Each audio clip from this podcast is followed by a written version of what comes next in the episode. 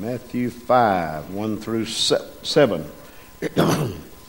and seeing the multitudes, he went up into a mountain, and when he was seated, his disciples came unto him and opened and he opened his mouth and taught them, and this is what he said Blessed are the poor in spirit, for theirs is the kingdom of heaven. Blessed are they that mourn, for they shall be comforted. Blessed are the meek, for they shall inherit the earth. Blessed are they that do hunger and thirst after righteousness, for there shall be, for they shall be filled. Blessed are the merciful, for they shall obtain mercy. Father, I thank you for your holy word. Thank you for the words of Jesus that he took time just to speak to his disciples concerning this. But thank you. Thank you for Matthew who recorded it. Thank you that we have a copy of it today. And Lord, as we look at this being merciful, I pray that you'd help us to search our hearts and uh, just do our part in your kingdom's work. In Jesus' name, amen. In the New Testament, Matthew presents Jesus as the king and no one else. The sermon has uh, a twofold message uh, for us.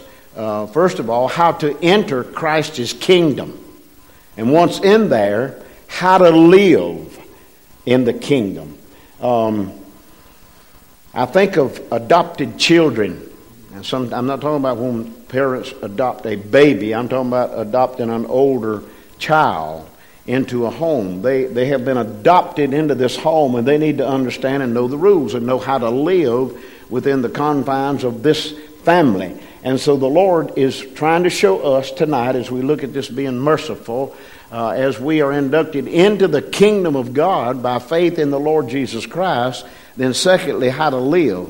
Now, only those who are broken in spirit, as we've already looked at, and who are mournful, who are meek, and who are hungering and thirsting after the righteousness of the Lord Jesus can enter in uh, to this kingdom.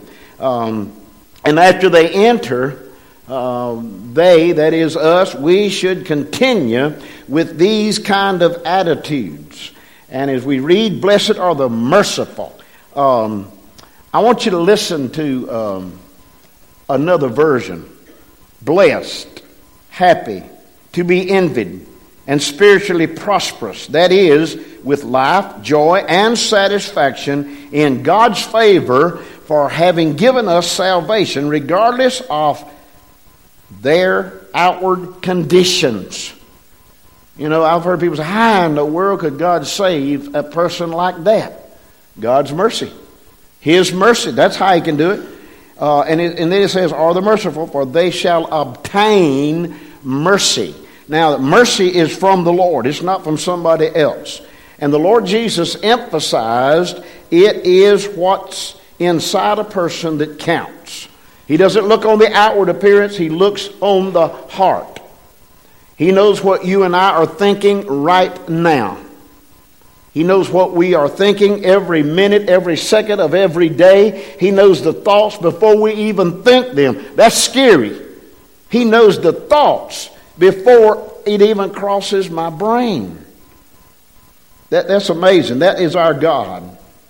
Now, that doesn't mean that He's not concerned about how we behave, because He is. He is concerned about the things that are outside also. The outward appearance. You and I see the outward appearance and we form an opinion, right?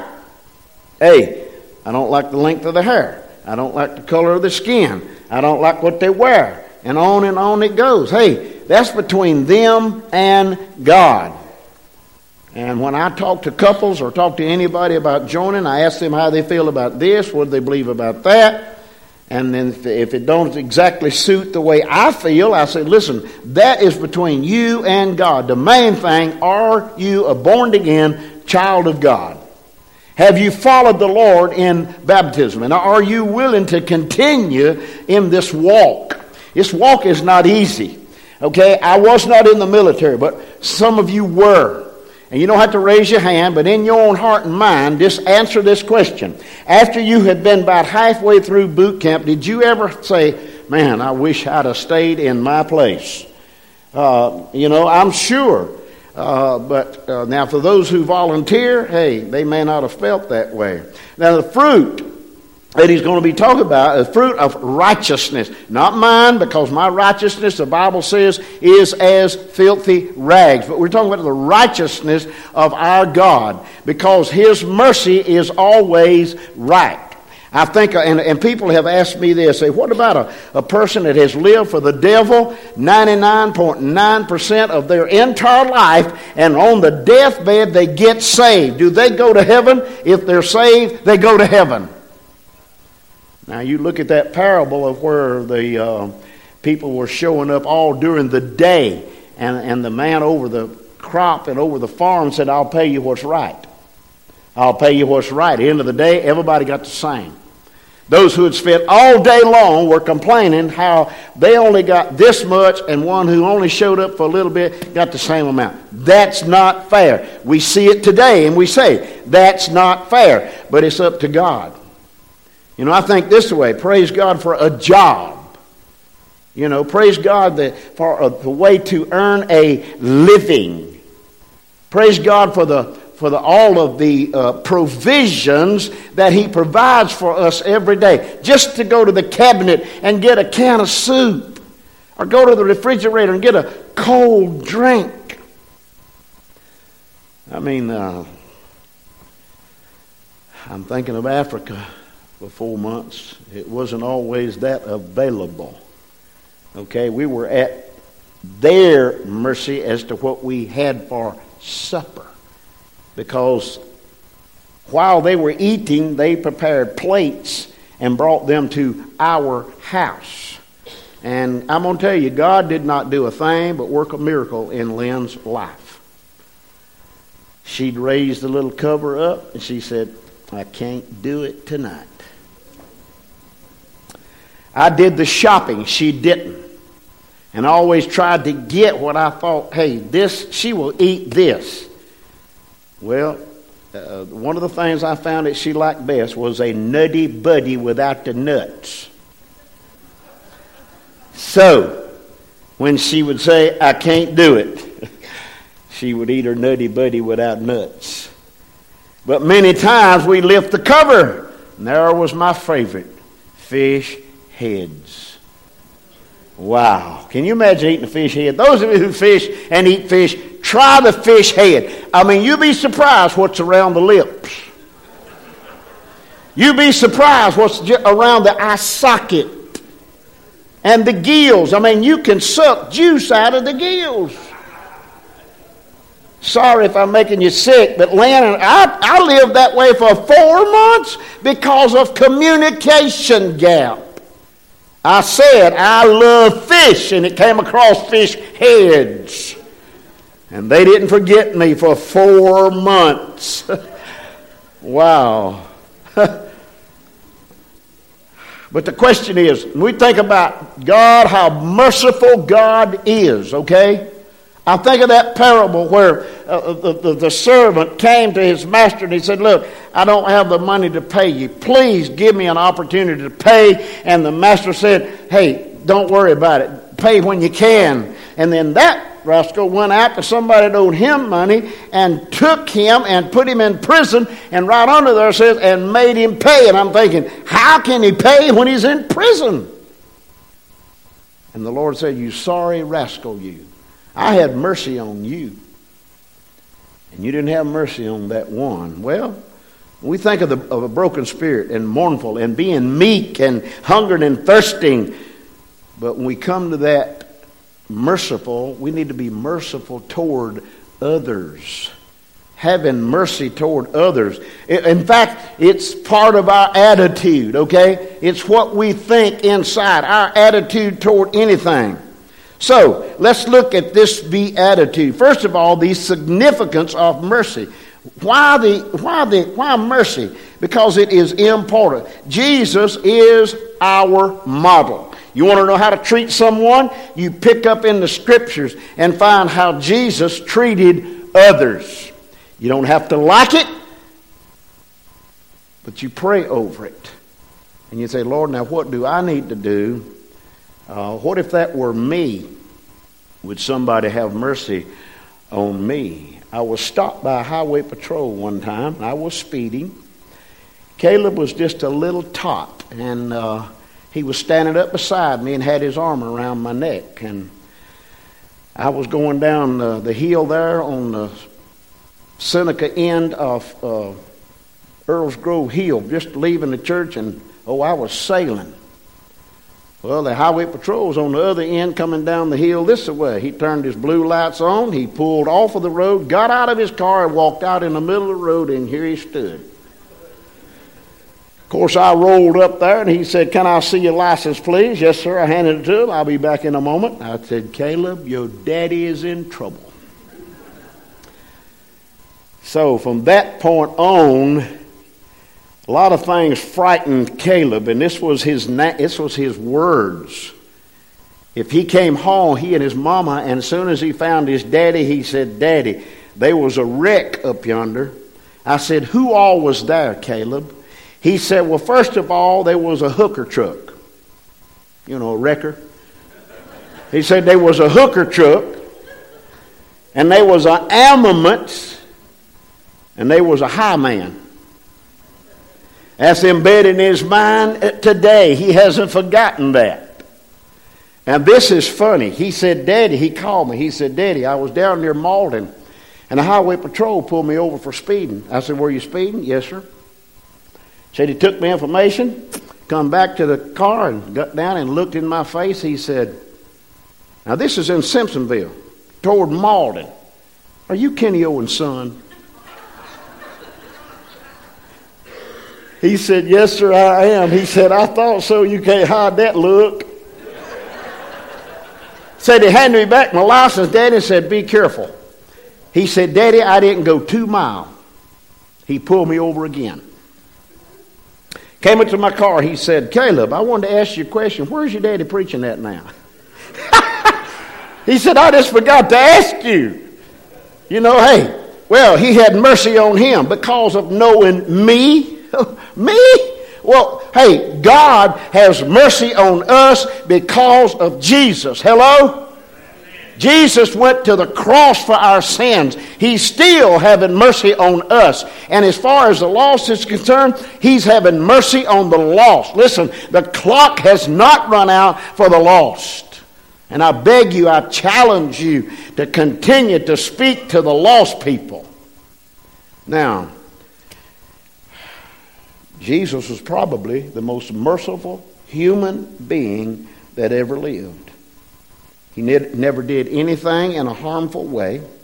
He never harmed anyone, even though those money changers probably thought, hey, this is not fair. We're trying to make a living. And he run us out of the temple. Well, he established our going, the Bible says. He set our feet on a rock and established our going. The Bible says the, the steps of a good man are ordered by who? God. Now, when we think about being merciful, um, you know, it's important. Uh, it, it, let's do, I want to share with you some comparisons that I have. Um, thinking about the significance of mercy. There's, there's simple comparison. First of all, mercy and forgiveness. Okay? Mercy and forgiveness. Mercy is the same as forgiveness.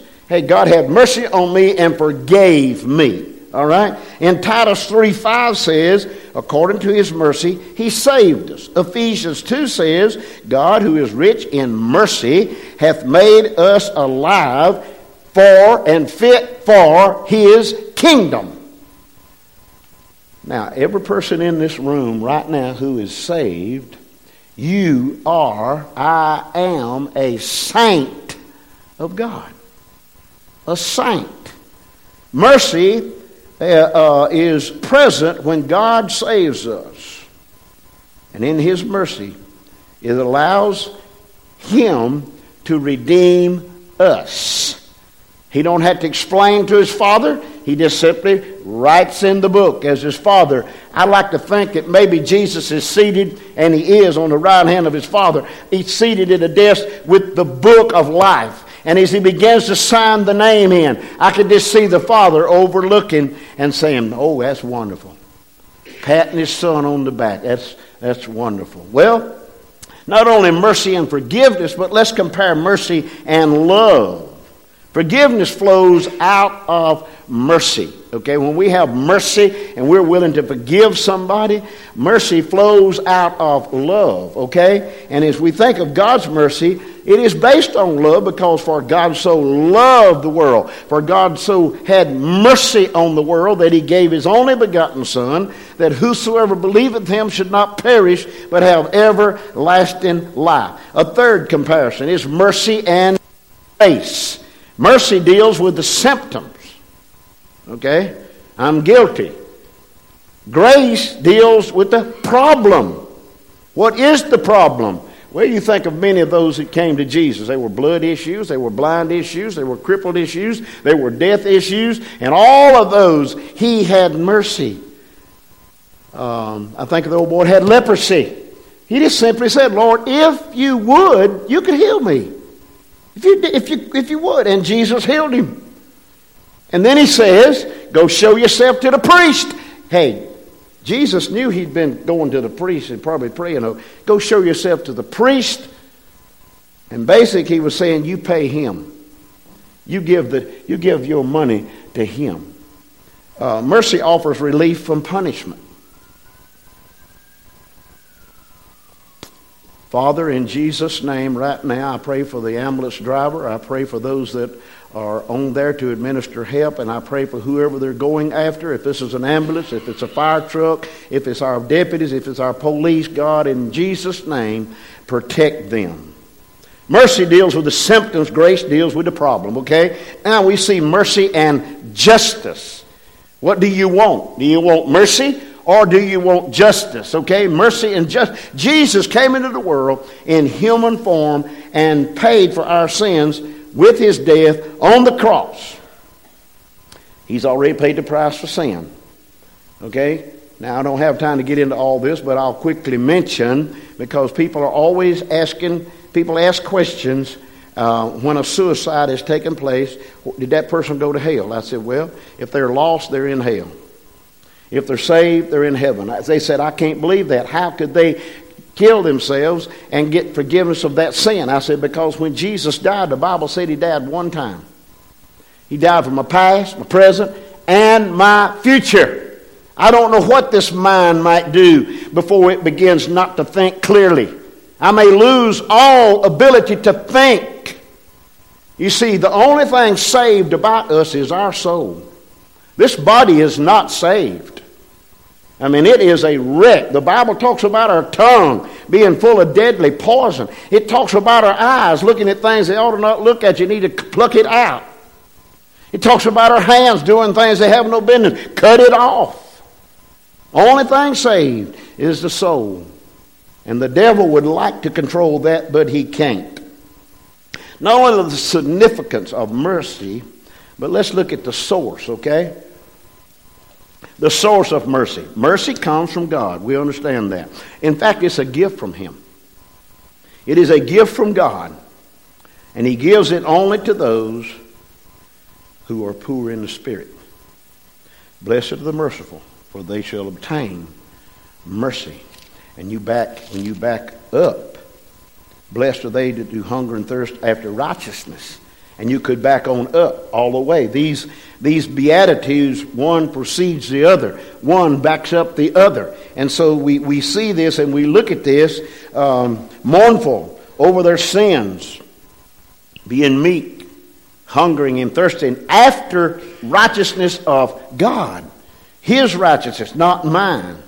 Now, if it wasn't for mercy, uh, a mercy of God, there'd be no mercy. I wouldn't know how to even have mercy on anybody if it wasn't for my God having had mercy on me. A third thing, the substance of this mercy. First of all, let's look at it physically and then we'll look at it spiritually. Uh, on the physical side, when we think about the substance, uh, giving money to the poor, feeding the hungry, clothing the naked, giving a bed to the homeless, or by changing a grudge into forgiveness. You remember when uh, Jesus said that, and they said, Wherein have we done that to you, Lord? Bottom line, he said, if you've done it to any of these, if you've done it to anybody, you've done it to me. That's the physical. How about the spiritual side um, of this same thing as we, we think about uh, the substance? Um, the, the, the physical side. First of all, there's pitying. Our Lord pities us. You remember when he looked over Jerusalem up on the mountain and he, he looked over Jer- Jerusalem and he wept over it. He wept over it because he knew what was going on in Jerusalem, the sins that's going on. He knew that and he had pity. You see, we shed, listen, we shed more tears over, the, over a dead body than we do over a living lost soul. Hello? You agree you disagree? I mean, we do. Now, you might think this is hard. But I don't recall shedding any tears over my mama or my daddy's passing because daddy was wore out. He was miserable. He was suffering. My mama, the same way. Cancer. Eating her up. Nothing she could do. It was a blessing when God called both of them home. Lynn's daddy enjoyed probably, I don't know, 25, maybe 30 years of retirement. He loved doing for others. He loved giving money away. He loved fishing. He loved to feed people. But he had cancer that slowed him down a little. Then he had a stroke and died with a heart attack. I don't remember shedding any tears over him. Lynn's mama was active. I'm talking active. And she lost her mind most of it. And one night she just went on to sleep. I didn't shed any tears over it.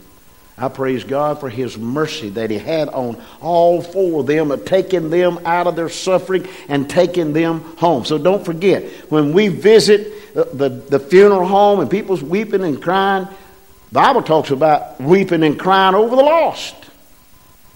Okay? Pitying, or not only pitying, but also there's prodding, being gentle with those in sin. We are too quick, I said we are too quick to condemn the sinner. And what I feel like we need to do is put their shoes on and think back when we were lost. We have to be gentle. And we have to prod them along with the Word of God. Also, there's praying praying for the lost, praying for the backslidden, praying for Christians to have courage to witness, courage to do something for the lost, courage. You know, you, uh, the, the saved person would expect us to do something for them. The lost wouldn't. When is the last time you all or myself have done anything for the lost? anything outside of praying for them. Charles Stanley says, no contact, no impact. You can't just pray for them. You got to put feet on the prayers, go visit, pray with them. I haven't found not one lost person since I've been trying to, to speak to lost people. I haven't found not one that wouldn't let me pray with them. There was a lady in the hospital when I was at Earl's Grove, and somebody said, I wish you'd go see her, but I'll tell you before we go, she's a Jehovah's Witness. But I wish you'd go see her. I said, I will. I went. I knocked on the door. The voice said, Come in. I went in, told her who I was. She said, I know you. You from Earl's Grove? I said, Yeah. We talked shared with her. She listened. She shared with me. I listened.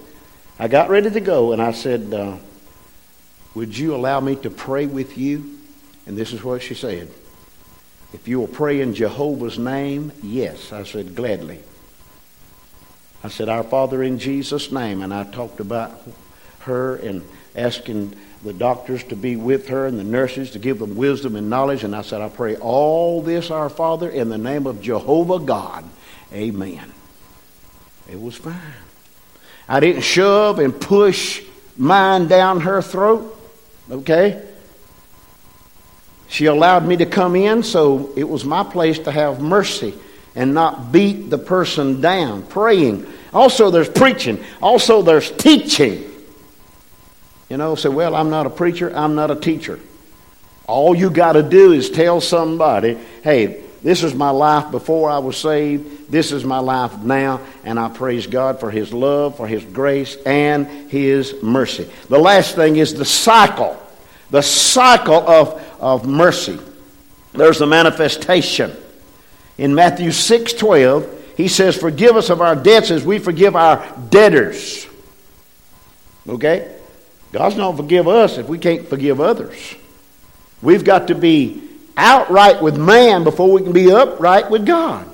There you have a cross that the Lord Jesus died upon.